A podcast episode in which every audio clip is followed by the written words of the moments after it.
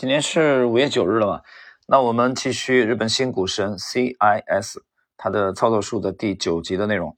那么延续呃承接上一集啊，这一集我们要谈到它具体的如何是秒断来拿到了六亿日元的利润啊，通过这个瑞穗的等于乌龙指啊误操作的事件，它等于豪赚了人民币四千四百五十万。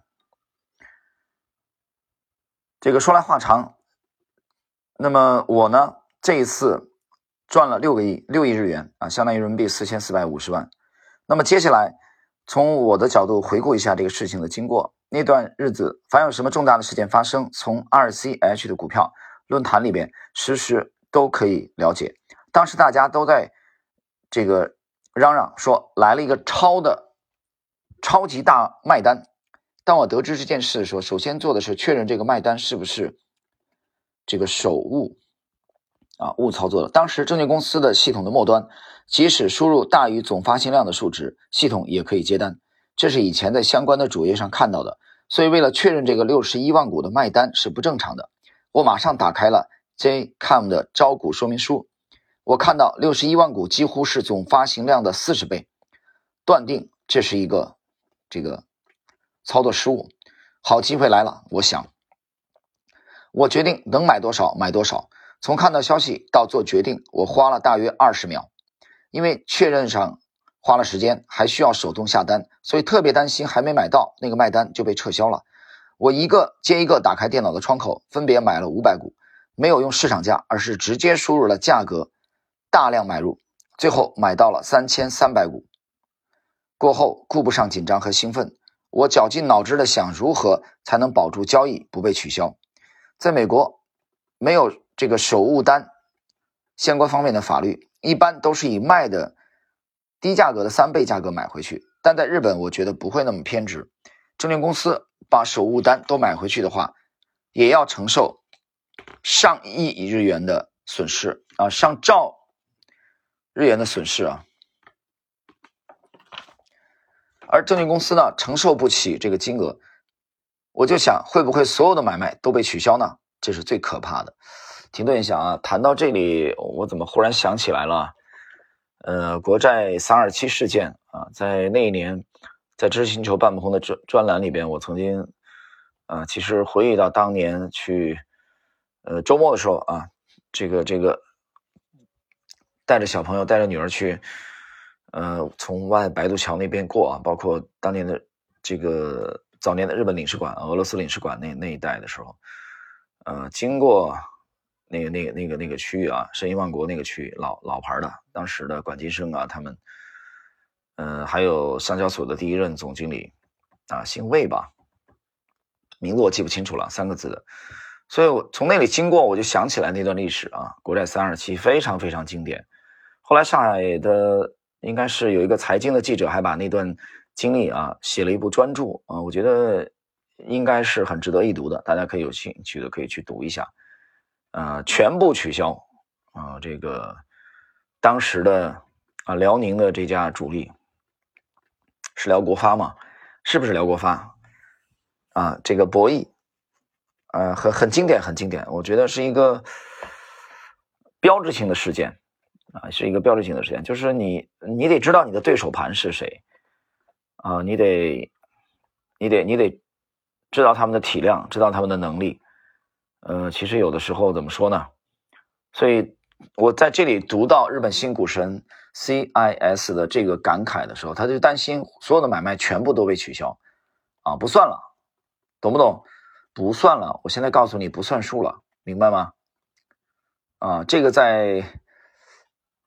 这个市场经济啊，这是这是很牛逼的一句话啊，不算数了，你没听错，不算了，很有意思，大家可以去重这个重新的去啊温故一下那段历史吧。好，我们继续。买了之后十分钟，第一次涨停的时候，我觉得一切都可能打水漂，所以就都卖了，因为我觉得一直持仓下去，最后都被认定无效的话，会非常麻烦。啊，这哥们风险意识很强啊。他他他一直拿着，他就觉得怕都不算。我把套利的几亿日元都买了瑞穗集团和任天堂的股票，如果 JCOM 的交易被认定无效，那么接下来两笔交易也不可能成立。赚的钱就像是从天而降一样，钱最后能否落袋为安是关键。钱不到手，心有不安。赚的越多，越不能沾沾自喜、悠然自得。这时候巩固胜利的成果尤为重要。越是大赢，越有可能化为乌有。提个啊，这个不搭嘎的话题。我从年轻时候就打麻将，就在赢得不亦乐乎的时候，一切化为乌有的经历有过几次。不管过去如何，如果这次 JCOM 上赚的钱都归零的话，那也太遗憾了。我认识的个人交易者中，还有几个人赚了很多。无业的大富豪 BNF 和另一位散户 UOA 一直持仓到 JCOM 公布了股东持股变动报告书。啊，这个。股价呢比当天的涨停还高出近二十万日元，每股达到九十七万日元，大获全胜的感觉吧。但我和他们不一样，比起收益的最大化，我一直在考虑成果如何不被日本政府化为乌有。经典啊，特别经典。我觉得这哥们儿风险意识太强了啊！我读到这里我就这么感觉的。他要的不是说大胜啊，我能不能再多赚几十倍、上百倍？我要的是这次操作怎么样不被拿走。啊，不被有人说不算了，不被有人枪毙掉。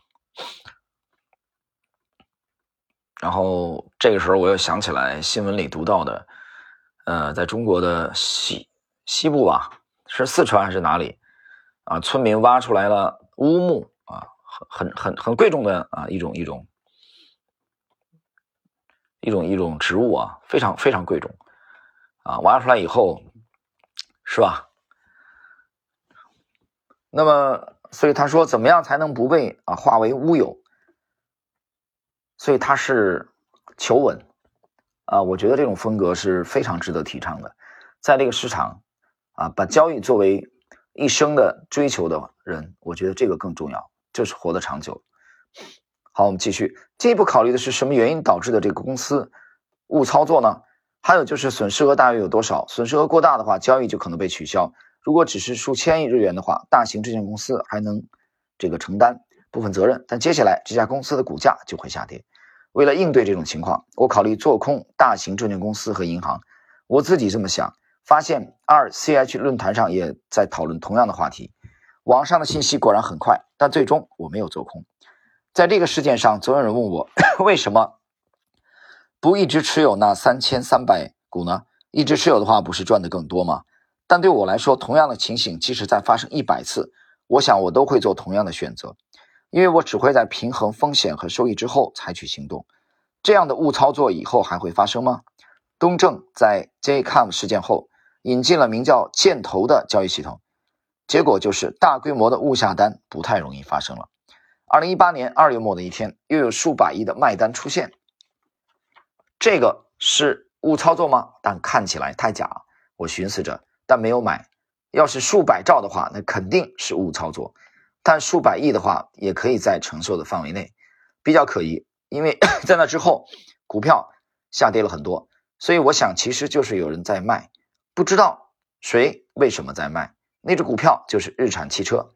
二零一八年十一月，因为前董事长卡洛斯·卡恩的被捕和卸任，日产汽车备受瞩目。那么各位。呃，以上呢就是今天这一集内容啊，他谈了详细的介绍了在 JCOM 的这个呃误操作的事件当中啊，他在几秒钟之间啊，一秒可以说一秒钟啊，到到这个半分钟吧，三十秒之内决断操作，拿走了四千，可以说抢走了合法的抢啊，利用规则合法的抢走了四千四百四十万人民币的利润啊，很了不起。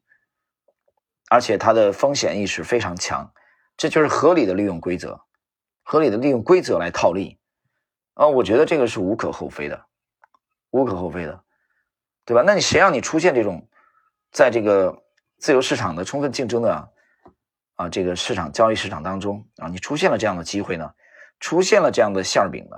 那为什么你我没有捕捉到呢？你应该考虑这个问题。所以我觉得就这次操作本身而言。啊我们不应该单纯的去有人说站在这个道德的角度去评啊评去抨击他我觉得这个是很滑稽的。我们从单纯的交易的角度啊我觉得他这个操作是无可厚非的而且更难能可贵的是他并没有有很重的这种赌徒的心理啊说盈利最大化他反而考虑是担心被这个日本政府给取消。啊我觉得这是值得每一位职业的交易者啊认真的体会的内容。好了我们今天的这一集内容就到这里。